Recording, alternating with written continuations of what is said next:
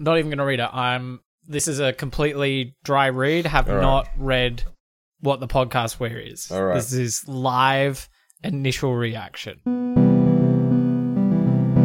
Hello and welcome to the 250, the podcast where I pop the top of my head off and have a bit of a look around.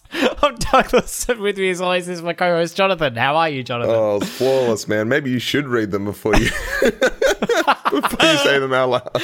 I don't think so. I don't know what you're talking about. If this is your first time tuning into the 250, we have taken a snapshot of IMDb's top 250 movies of all time as of January 2020 and have been watching them from number 250 through to number 1. In this podcast, we discuss our opinions, thoughts, and reactions to the movies within. Today's movie, however, is a bonus film. Bonus number 34 The Nightmare Before Christmas. Jack Skellington, the Pumpkin King and unequivocal master of Halloween, is feeling bored with his yearly responsibilities. After falling through a pine tree shaped hole, he decides to give Christmas a go. Uh, you read anything that goes in the teleprompter as well. I wrote that. Uh, yeah. Uh, Nightmare Before Christmas is directed by Henry Selick, not Tim Burton, who we know Henry Selick for Coraline, James and the Giant Peach, and Wendell and Wild. And it is written by Tim Burton, uh, who we know for Corpse Bride, Sweeney Todd, a bunch of other stuff. Michael McDowell, who you would know for Beetlejuice and Thinner. And Caroline Thompson, who you would know for Edward Scissorhands and the 1991 The Addams Family. Am I? Is that what I'm led to believe? Flawless.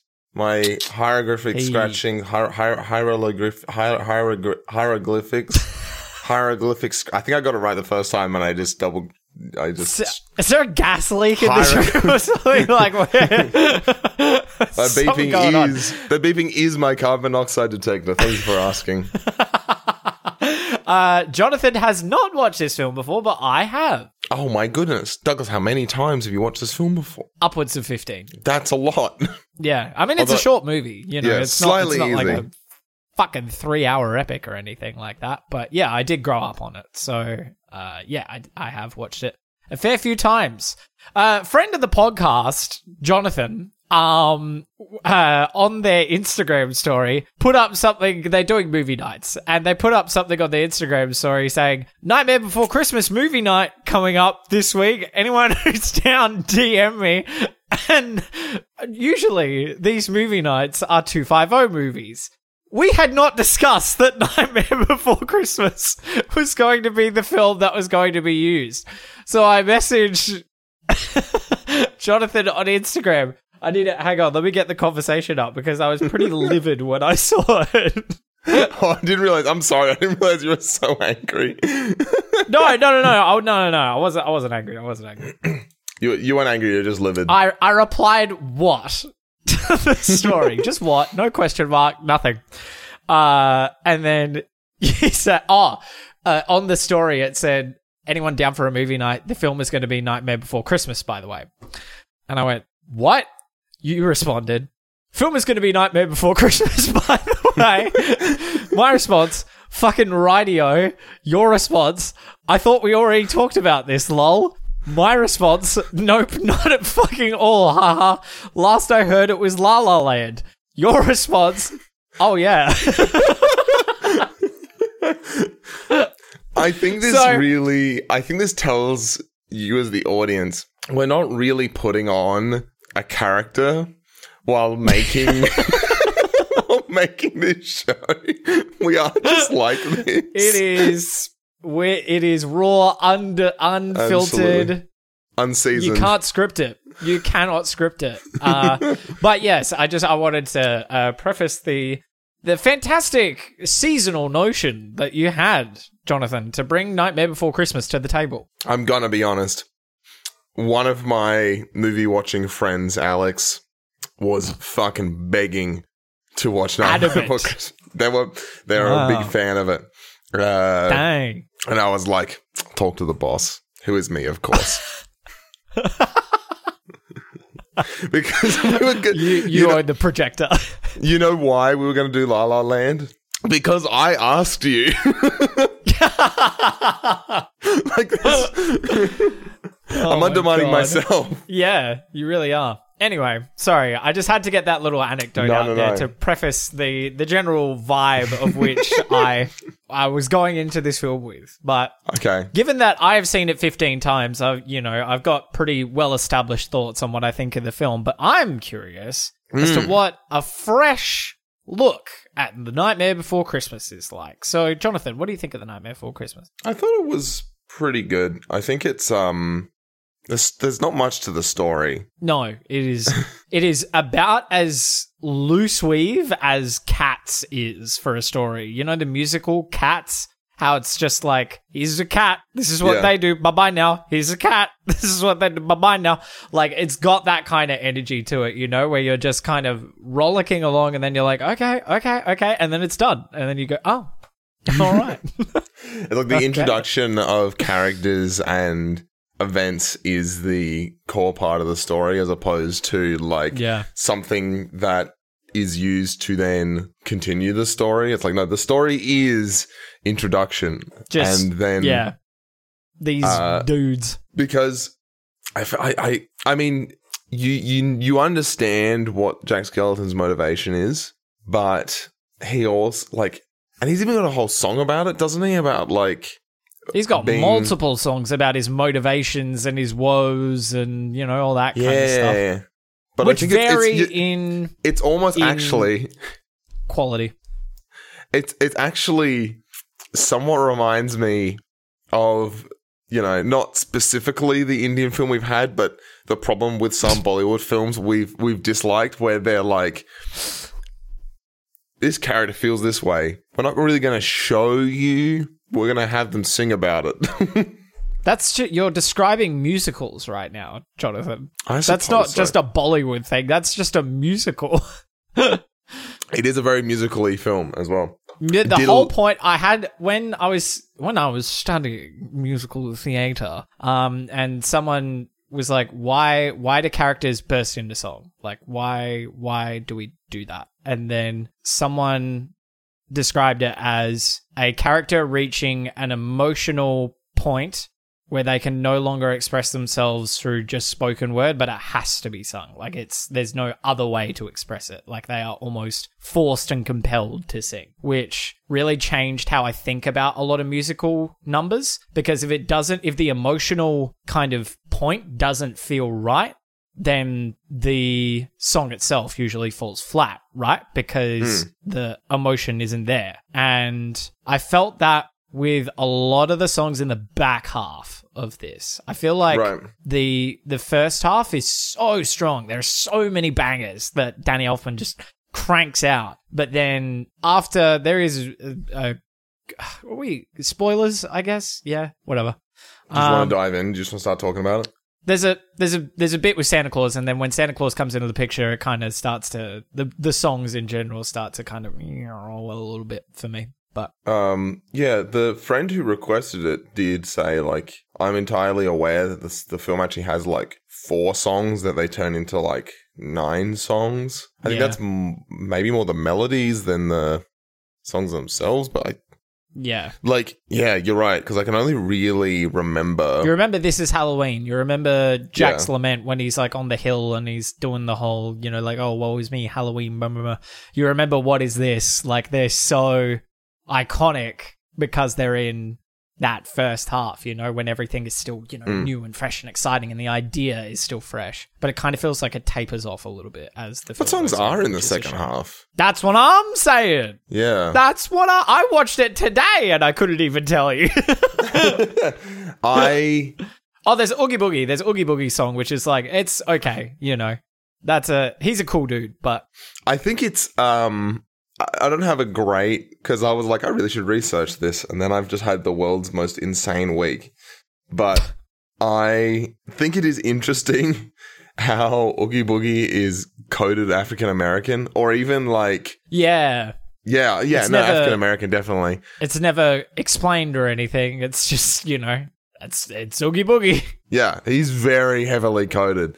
Uh, Mm. which I think was just an aesthetic choice, but there can be and definitely has been loads of study into like because there's like I think the guy in Moana is like a similar thing. Like he's like dancey. I don't think he's like boogie music is his vibe, but he's um it's that same kind of thing. Uh, I mean, Let me tell you, it's full circle, baby. I just looked up uh, Ken Page, who plays, who voices Oogie Boogie, and I was like, that's a very familiar name. Why do I know Ken Page? He plays one of the main cats in the recorded Cats fucking movie from 1998. So, full circle. That's all making a lot of sense. Yeah, I'm understanding. Yep. We are sort of dodging over, I think, probably the reason that it is the number one reason it's so beloved is it's got these amazingly recognizable characters and, you know, very classically Tim Burton esque claymation stuff because uh, Henry, or if you've gone his Selick. name, thank you. Uh, like known for Coraline, Mm. James and the Giant Peach, like a load of claymation stuff. But this is, I mean, Coraline's a bit spooky ooky, but this is like you see this and you go, "This is Tim Burton," which A is very spooky, interesting. Yuki. They they want to put buttons over Coraline's eyes. That shit used to terrify me. Okay, but it's not like they're not all like weird and demented, you know, like everyone is. Yeah, in true. Yeah, the yeah, Nightmare yeah, Before yeah. Christmas. Everyone's a little bit clapped in Nightmare Before Christmas. Like all the Halloween people. Actually, to a degree, even the people who are in the, the Christmas part of the film, they're also a little bit clapped. Like they've got They're that kind of just slightly Tim Burton coded kind of yeah. feel and shtick to them. Yeah, yeah. So, But the Halloween how- people, especially. How involved was Tim Burton involved? Like, Okay, now that's the Oh. thing that's up for debate. continue, continue. there's I've heard of accounts where he's you know he was really in it and you know he would come in all the time and he'd do all the stuff but then there's other claims that he was barely there and he wasn't involved in a hands-on way if that makes any sense Interesting. I've got a, a trivia tidbit on it that I can read but Would you do one or do you? I reckon oh, it'd given be worthwhile. relevant may as well Yeah. yeah. There's something of a controversy over exactly who, who has the rights to call the story and film their own. Henry Selick is the director and spent more time on the set and production than Tim Burton. However, Burton has often claimed he is the owner of the story as it was all his idea. What an insufferable prick.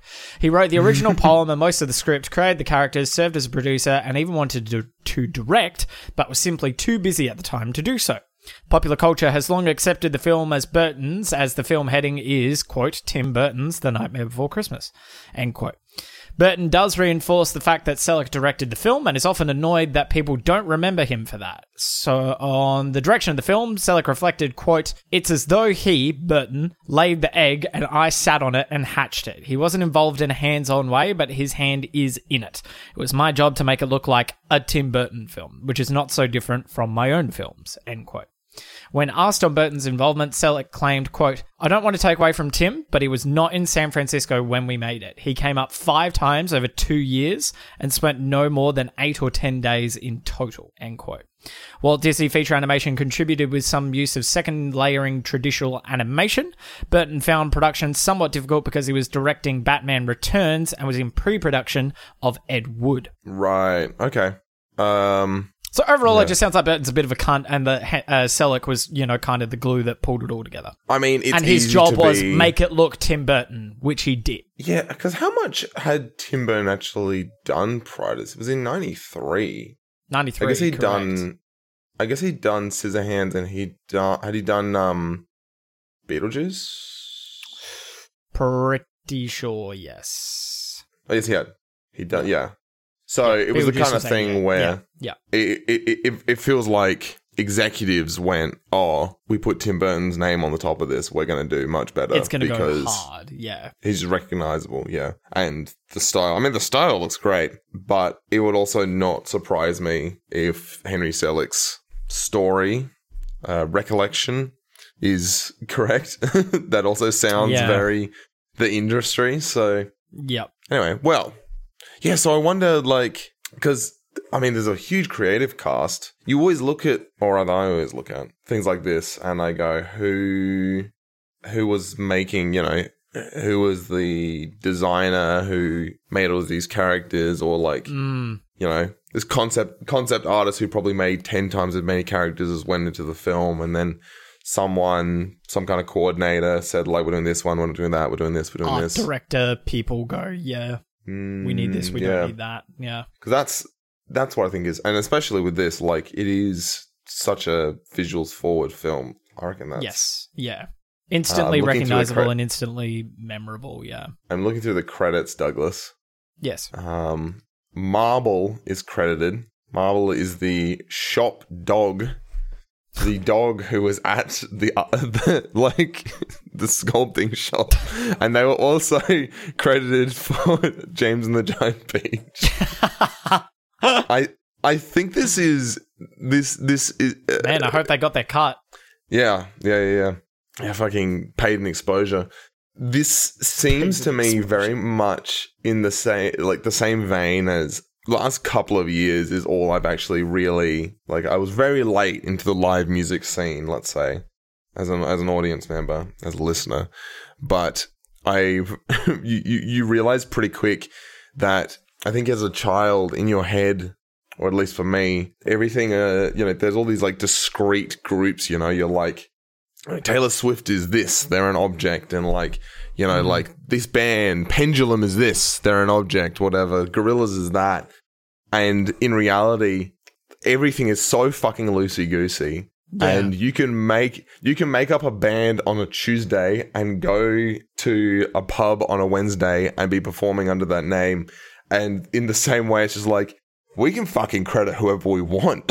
Yeah, yeah. You asked who was involved in the production. That dog was very key. yeah, yeah, yeah. We all got a good deal of uh, enlightenment from that dog after Uh-huh. two years worth of fucking production. Yeah, I'd I'd be crediting the dog.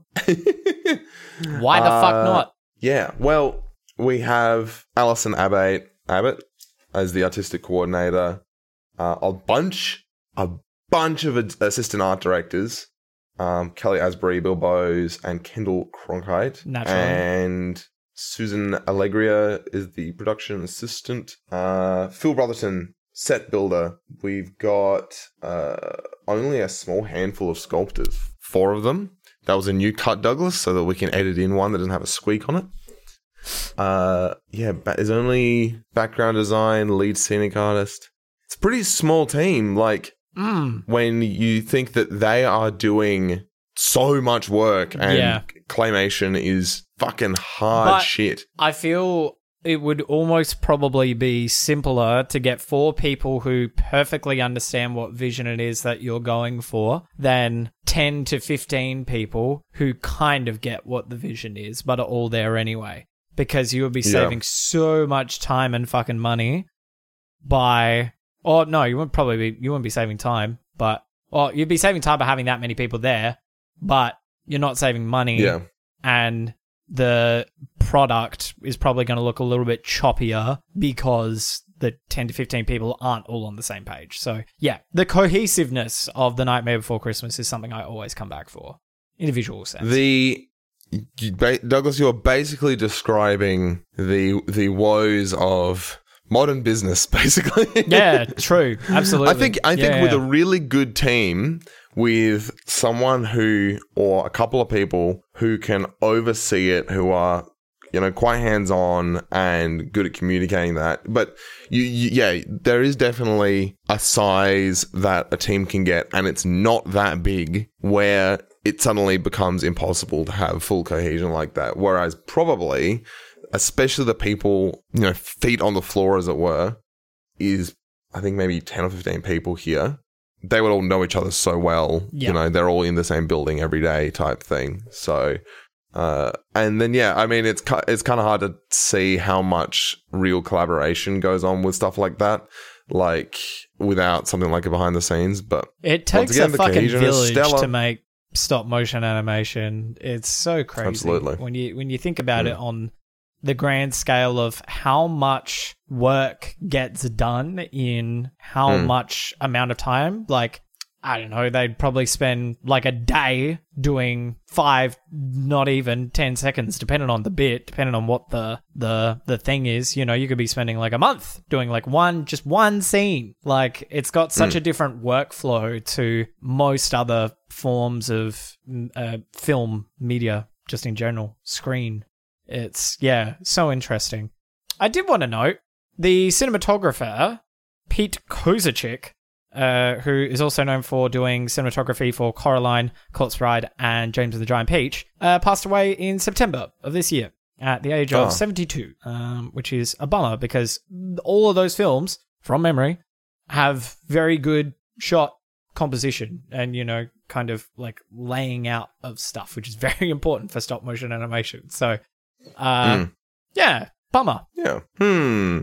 Yeah, I'm wondering what studio was like involved in this because Coral, like Laika Studios, does Coraline, and they've done a couple of other things as well. I know there's, you know, Touchstone Pictures is attached to it, but, you know, Touchstone Pictures is kind of, you know, their overall kind of thing.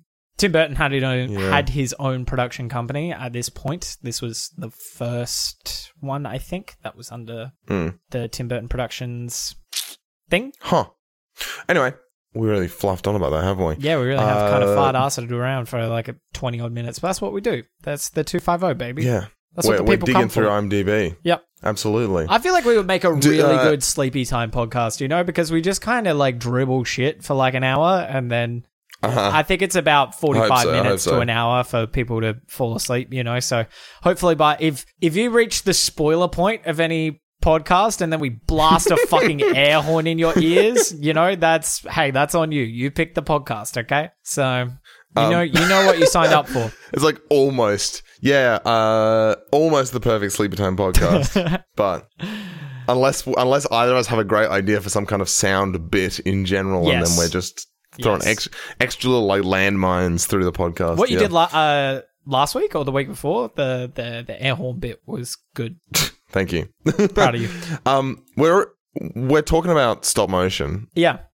I very much enjoyed actually. Oh, what was the other one? This is killing me. There were like maybe two or three shots where I think they were done live and recorded. Like the bit with uh where Sally has the The soup. slotted spoon yeah. and she uses yeah, it. Yeah. Yeah. I, think that is That's live, absolutely a live thing Yeah, because yeah, the yeah. because the liquid looks too good. Like you can do stuff like that, but it's also a game of like, why would you? You know, like except except to like have some feeling of superiority of like we did it the whole right the whole way through, whereas you can just be like, it's the real things, Fuck it. Just and it looks better. cut a corner. Yeah. Yeah. Yeah. Yeah, yeah. it'd be frank, frankly better for immersion to be like. I doubt anyone else in my room noticed it because I'm, you know, once again doing a movie podcast has ruined us as people, Douglas, and we cannot sit down of- and just enjoy and experience. Equivalent of English studies, you know, it, it fucks you up for Exactly. a fair old while. Yeah. I do have questions on animation around stuff that I genuinely don't know how they did, and I thought that you might, but I might save that for uh, spoilers. Okay. Oh yeah. Well, do we want to let's let's call it spoilers. Twenty five minutes. Sure. I think we already spoiled some shit. Yeah. Uh, it's not going to be twenty five minutes in the edit because because podcasts, but it's been long enough. I do recommend Nightmare Before Christmas. I think because it is such a short watch, I think it's just kind of an easy one to put away. It's pretty kooky. It's kind of out there. Uh, I I watched it with a friend and they were like, "What?" at the end of it, they went, huh? "What? What are we doing?" Like at the the three quarter mark, they were like, "What's happening?" And I had to kind of catch them up, a la me catching up someone on Cats. Whenever we're watching Cats, I'm watching Cats with someone, and then I have to go, "Okay, so here's like kind of what's going on." uh, it gave me a very similar sensation, but nonetheless, I think it's a it's just a it's so creative in how it presents itself visually as a film that I think for the amount of time that you're investing for it is worth it. Is it a masterpiece? No. Mm. But it's still a grand old time. Yeah, I mean, I feel like most of my complaints are just like story wise. Yeah.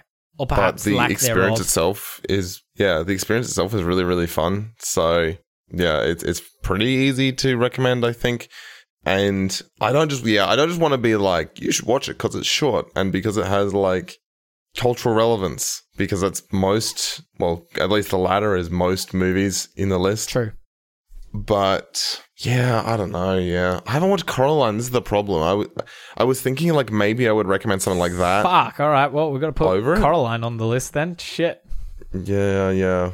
Like, would you say Coraline is a better watch than this? You're, If you had to do- have to do one or the I other? think in a story sense, yes. But in a visual sense, I would say they're both pretty on par.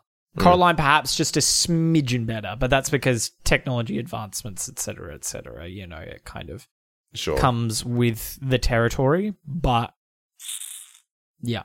well, uh, Content warning, nothing Content really. warning. I mean, kind of gross, creepy Yeah. stuff. Halloween, spooky, ooky. It's rated PG. Um, Yeah. there, there's nothing in particularly like kind of whoa, oh my god. Jack is just a bit of a cunt. Like that's honestly it. He's, he's sometimes he's just kind of not. He doesn't gaslight Sally, who's kind of the the female love interest sort of character. But there's just some points I'm like, Jack, just pump the brakes, kiddo. Like, why are you being such a fucking tool bag? So, yeah, I don't know.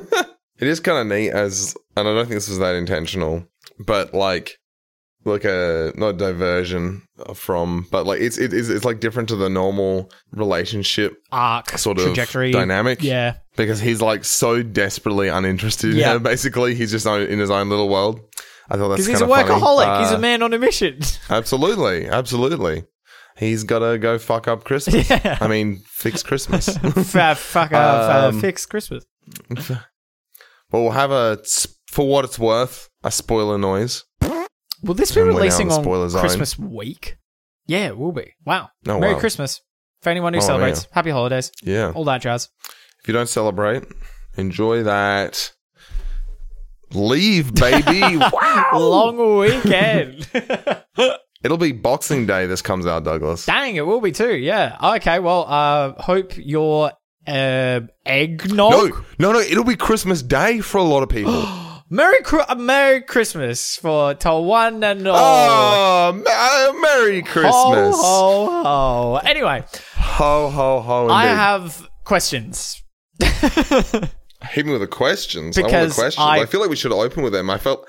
well, I feel like that's a good like opener. I guess it's an opener to the spoiler section, so it's fine. It's an opener to the second act of the shit show that is the 250. Uh, the shadows on the gravestone bit in This Is Halloween, and then just like the general like Oogie Boogie shadows and stuff. How did they do that? I think they were probably CG, like the Oogie Boogie on the moon. Hmm. And then even in like before we actually see Oogie Boogie, you know how uh, Lock, Shock, and Barrel kind of they fuck around and they toss like a bug into Oogie Boogie's lair, and then you see the Oogie Boogie face again, like the shadow of him. Yeah, you you can do shadows with it. I think um because you can get lights that project a very um straight beam basically like all the photons are all sort of going the same direction because normally a bulb the the light source is a single point and it goes out in a sphere and like no Yeah.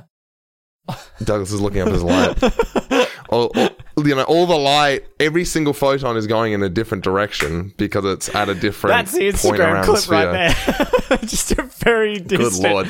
Oh yeah. But um, but you can I gather really easily with just a couple of lenses, completely straighten all the and that and the upshot of that is that you end up with shadows with quite defined edges. yes. Right. But with something like this, it is ninety three, so it's a little hard to tell. For you to do it now, you would be like CG. Yeah, let's just let's just do it in CG because as far as CG goes, it's so Yeah. easy. You know, Piece of piss. so so Yeah. straightforward. Although you would have a different look, like than the. The- I think that's what sort of set me off. I should bring it up. Hold on, I'll bring the movie yeah. up. Um, because it has the the look of it is so different to all of the other stop motion stuff, and that's my other one as well. Uh, my other question, I only had two that really stumped me on just how they did it or how it was superimposed, added to the film. But yeah, really stumped me. the the shadows are really really. Di- They're I- super I didn't really defined. make a note of this. That they're so deep in Yeah. this movie. It's really Yeah. crazy. Um, which is which is super cool. It's- I Yeah. think it's a look that you get heaps in. Oh, it probably is actually in like good stop motion. Mm. But is this in, this isn't like the opening opening bit, Douglas? Yes, yeah, yeah. Here's the other thing. I think I think the shadow is going at like 28 frames or whatever. Ah, moving at 28 frames. yep. And the and the claymation is definitely not. yes, yeah. So, it's got that different visual feel that makes your Yeah. eye go, what? Yeah. Ah. Interesting. What was your second question? My second Douglas? question was how they did the ghosts in general, but specifically Zero.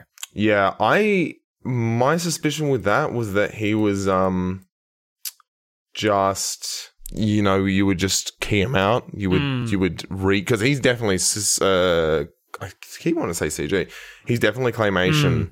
but you would just him out in whatever capacity they were doing that in 1993, and then just lower the lower, Opacity. lower the uh Yes. Um, I really like this. I'm I'm watching like right at the beginning, the bit where Jack's in the sort of scarecrow outfit, and um. He sets himself on fire. he like eats like a torch.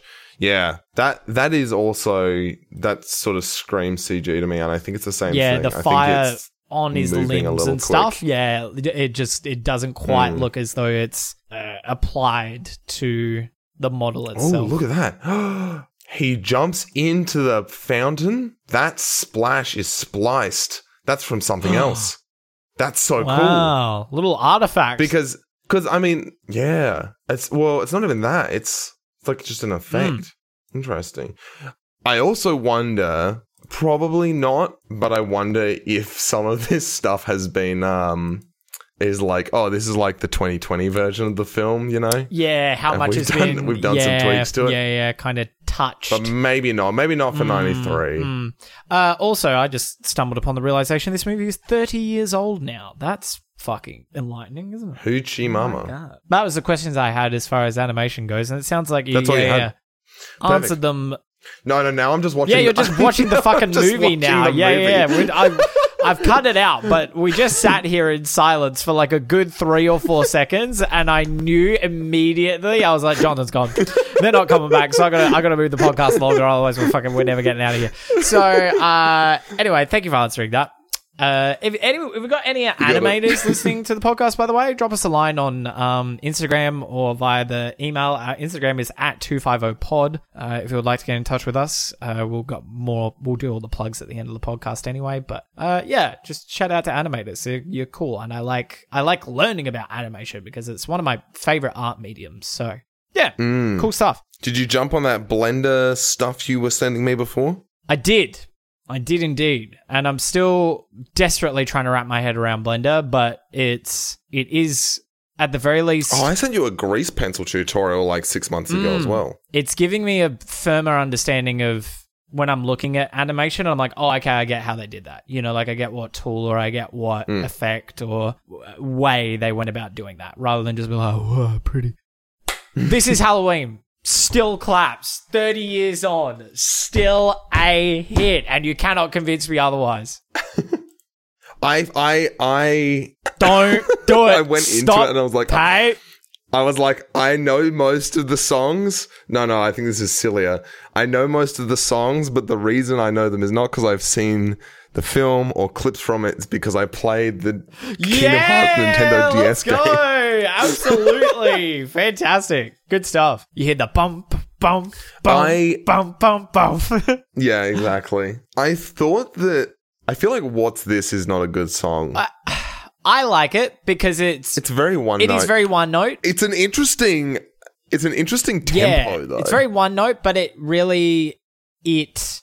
I I just like how it accentuates Jack's gullible, naive kind of approach to you know looking at Christmas and everything. He's just so flabbergasted because it's the first thing he's seen that isn't his fucking nine to five full time job. Which for what do they do for three hundred and sixty five days of the like? do, they just They brainstorm. Pro- project management is hard, Douglas. they spent 364 days getting ready for the day. They're just sitting around jacking each other off. Like, what's going on? I'm so confused at what they're doing. I hope they are. Absolutely. Surely they it's are. just a fucking Yeah. group orgy over at Halloween Get Town. jerking. Like, good for them. I, I keep thinking about. So, what's this? You, I'm now leaning on you a Yeah. little bit. It sounds like the first bar is 4 4 time, and the second is 3 4 time, and then it got. yep. Sorry, I'll hum it. Yep. It's weird. It's like, what's up with that? I gotta find some like music for it. Like, wait, one, two, three, four, yeah, no, no, no. It's just the the it's in four four time, but it's, just the the notes are Wait, very wait, the let's- notes that Danny Elfman is singing are just very like choppy. They're in yeah. he says, okay, what's this? What's this? It's color two, everything one, two, everywhere. three, four, five, What's this? There's white things in the air. There's still What's this? I can't believe it's still like eyes. Eight. dreaming. you know, Wake up, Jack. This is like not what's this? What's this? Well, it seems- ta yeah, ta ta ta ta ta. Oh wait, it's ten when I just did it. Then I can't count. Yeah, it's the what's this? What's this? There's color everywhere. This? Color in the there's color everywhere. What's this? There's white things in the air. Yeah. That's three. What's this? Eyes, I can't must be believe my eyes. I Wake up, must Jack, be this like I, fair. Yeah, I think. I'm, I think it Yeah. shifts. It probably is just in common time, and it probably just shifts that third I or fourth Yeah. line, like sort of into the room of. It might, it's just the way it's sung, uh, which is which is really funny because Yeah, it's it's a very interesting Yes. song. I don't It's- like it, it's- but I like yeah, I like that it's part of it. the the way that it sets that tempo, but then Let's it kind of music. it does the um wake up jack this isn't fair that line how it kind of spirals into that line it kind of it it gives yeah, the it, it, it's like very yeah truncated. it gives the you know how kind of i want to say exacerbated oh, but that's, that's not fucked, the right word. dude. Oh wait, wait! how excited jack is It's about in two Christmas. four, Douglas. Douglas it's two four. two four. Uh, yeah it is yeah uh yeah this is fucked. Holy crap! I haven't really analyzed any sheet music. I'm gonna send this to you. This is demented. yeah i yeah This is not good. This is not good radio. I'm so sorry, people. But go if you have any understanding, go go have a squiz. I just looked at Danny Elfman. What's this sheet music on Google Images? And the way it, yeah that's cooked yep and then it goes. It's like one, two, three, four. So the that's what like one, two, starts three, at the five, back six, end of the bar and then uh on the the start And of the first of the next bar is this yeah Hmm. The the end of the what? Sixteenth, thirty. Whatever, whatever. Anyway, this is bad radio. music theory this is terrible Man, radio. we're, we're, we're tackling everything this episode we're getting we're getting across we're ticking off all their boxes we're podcasting right now I I had a bit of a squeeze. I because I looked at it and I was like, okay, well, this seems like it's Animation like theory destined theory? for live mm. performance, oh right? yeah totally Like, yeah yeah yeah Especially the first half. And they had one off Broadway show. I don't think it lasted very Nope, long either. They, it But- didn't. I've been thinking the same thing ever since I was a kid. I was I was waiting for it. I was pining for it. I was waiting for the Broadway Nightmare Before Christmas musical. But I think it's just so difficult to capture the essence of this film in a stage sense in comparison to Beetlejuice because Beetlejuice is already a pre-established live action thing and there's enough stuff that you can pull from the film and recreate in a live stage adaptation way and still make it entertaining. Um, Beetlejuice is coming to Australia, by the way. If you're in Australia, go check out Beetlejuice musical because it's a fantastic musical. Yeah, so it, as a you know means of comparison of another Tim Burton property that has been adapted into a musical. Every single time I look at hmm. now Nightmare Before Christmas, I'm like, it's just too difficult to. I'm imagining some like Shrek the musical fucking energy for like Oogie Boogie, and it's just like some dude in like a burlap sack, and he's just kind of so, like, yeah.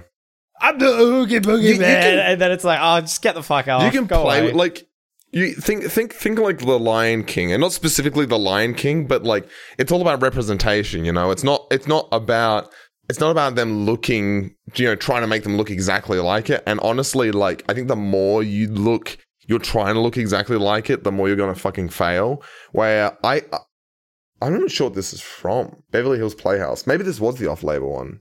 Oh no, I think it was just an acting class. Never mind. There's a guy who's like, I've seen some people putting on bold caps yeah, for Mm-mm. Jack, and it looks terrible, obviously. And then this this one guy, they just white faced him and slicked his hair back, and it makes him kind of look like kind of slick. Like it's it's a good move. Mm. Um, and you could do something similar, surely, with uh, you know, Oogie Boogie and the rest of the characters. using But- using your Lion King example is a very good move actually because the Lion King musical, the whole bit is that what one of the allures of even being in that show is is that you're basically managing these insanely intricate puppets and stuff so that you can have hmm. like a giraffe on stage or a monkey or whatever and it still has that grandiose wow effect that it does in the film but in a different sense in a different medium as opposed to animation it, it creates itself in a different way that still arrests and demands attention. So yeah i think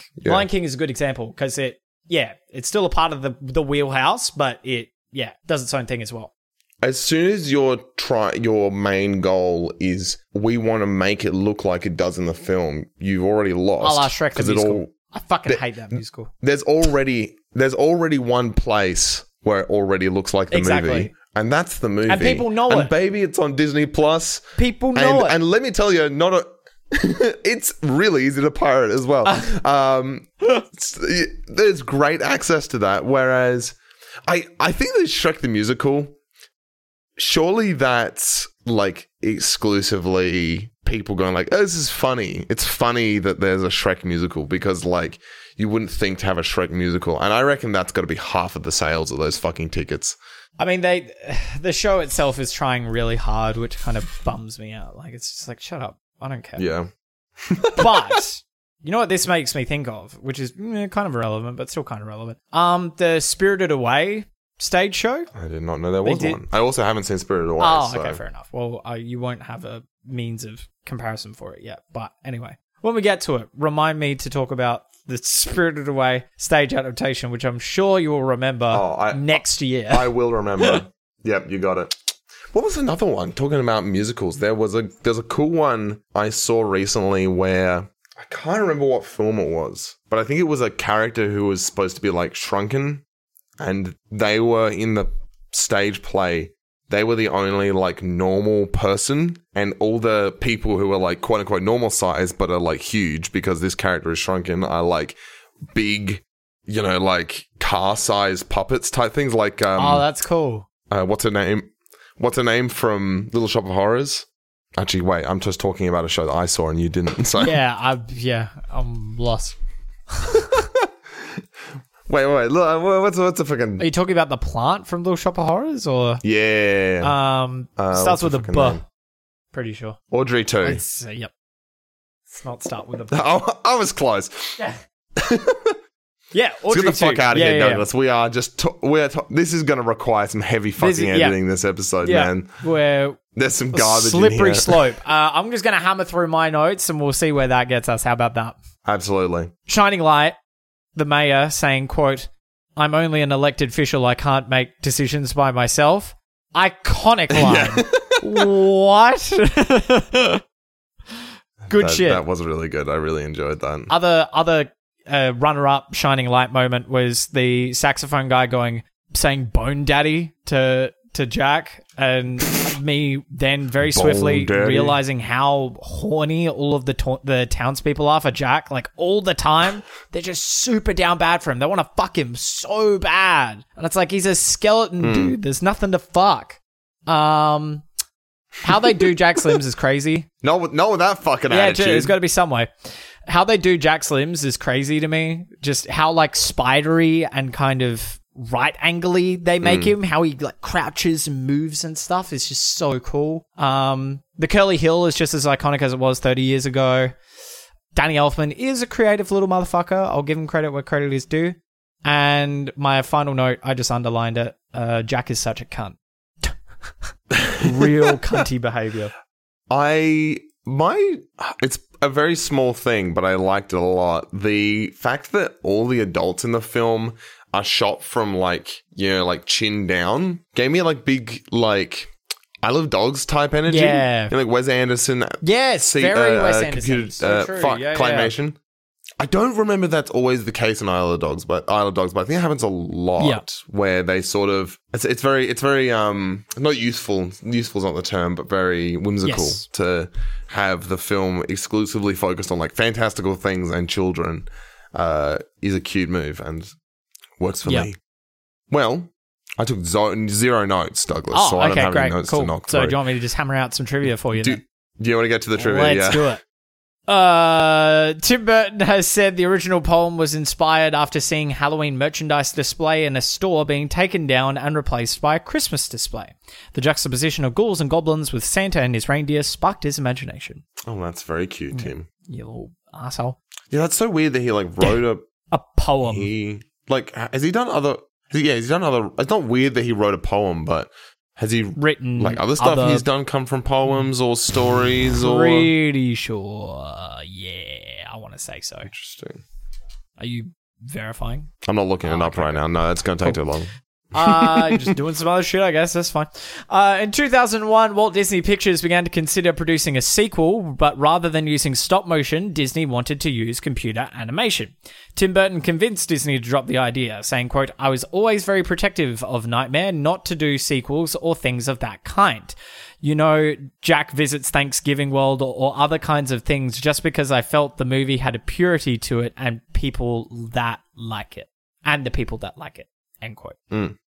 It yeah, it doesn't need a fucking sequel. I don't. But trust Disney to I be don't want like one. Don't give me looking at that cash cow and like they get the awooga like money eyes when they see all of the other holidays and the, the prospects of that. So funny. Mm.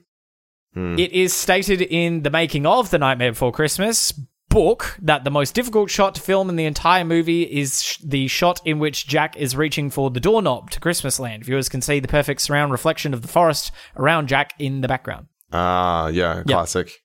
I Classic, did classic reflections moment. did note that when I was watching it. I went, damn, that is a yeah, really cool shot. Danny Elfman found writing Nightmare's 10 songs as, quote, one of the easiest jobs I've ever had. I've had a lot in common with Jack Skellington, end quote. One of the easiest jobs I've ever had. I just mailed it in. No, I'm kidding.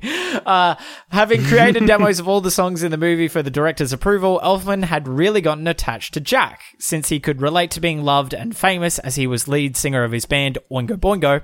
But like Jack, he was no longer happy with his situation.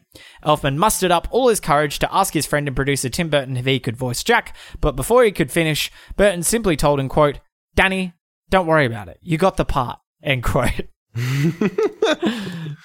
That's cute. Um, I didn't realize that Danny Elfman was in Oingo Boingo. Yeah, right? I like I've like listened to them a bit, but I've never like dug into Mm. it too deeply. That's that's that's mm, cool. Mm. And he's still out making score, isn't he? Yeah, yeah, pretty sure. Yeah, he's still active and doing mm. stuff. If for very select people, I think though, he he's a very you know specific vibe for for score composition. I think.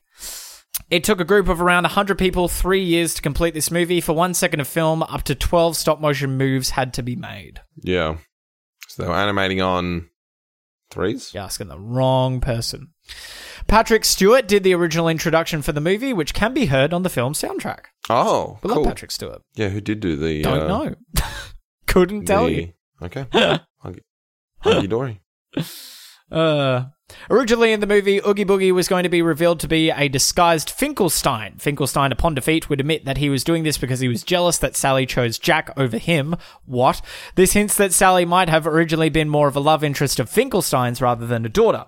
This ending was changed as it came out of nowhere with a serious lack of any setup. The producer Tim Burton hated the idea so much that he kicked a hole in a wall after hearing it. The hole was later cut out and framed by the crew.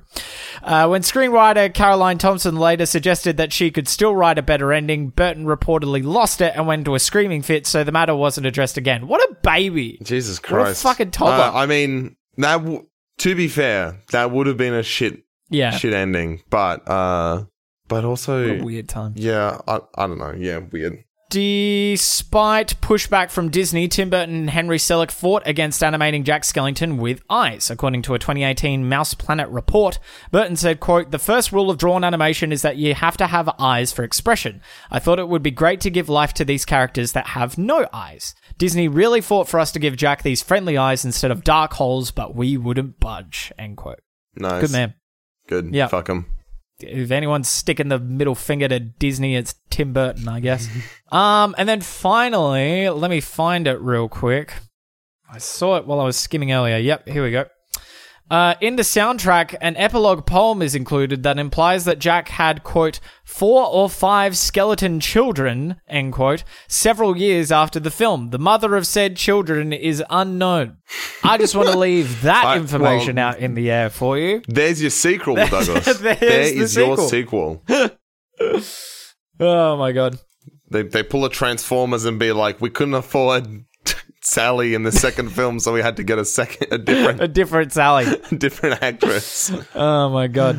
No, no, no. It's not a different Sally. It's like we. Oh, it's still we- we Sally, couldn't- but it's like, we can yeah. afford the. No, no, Oh. completely different Oh, character. but they act like it's just lean Sally. into the drama. No, I'm not understanding the bit at all. Can we leave? Can we finish?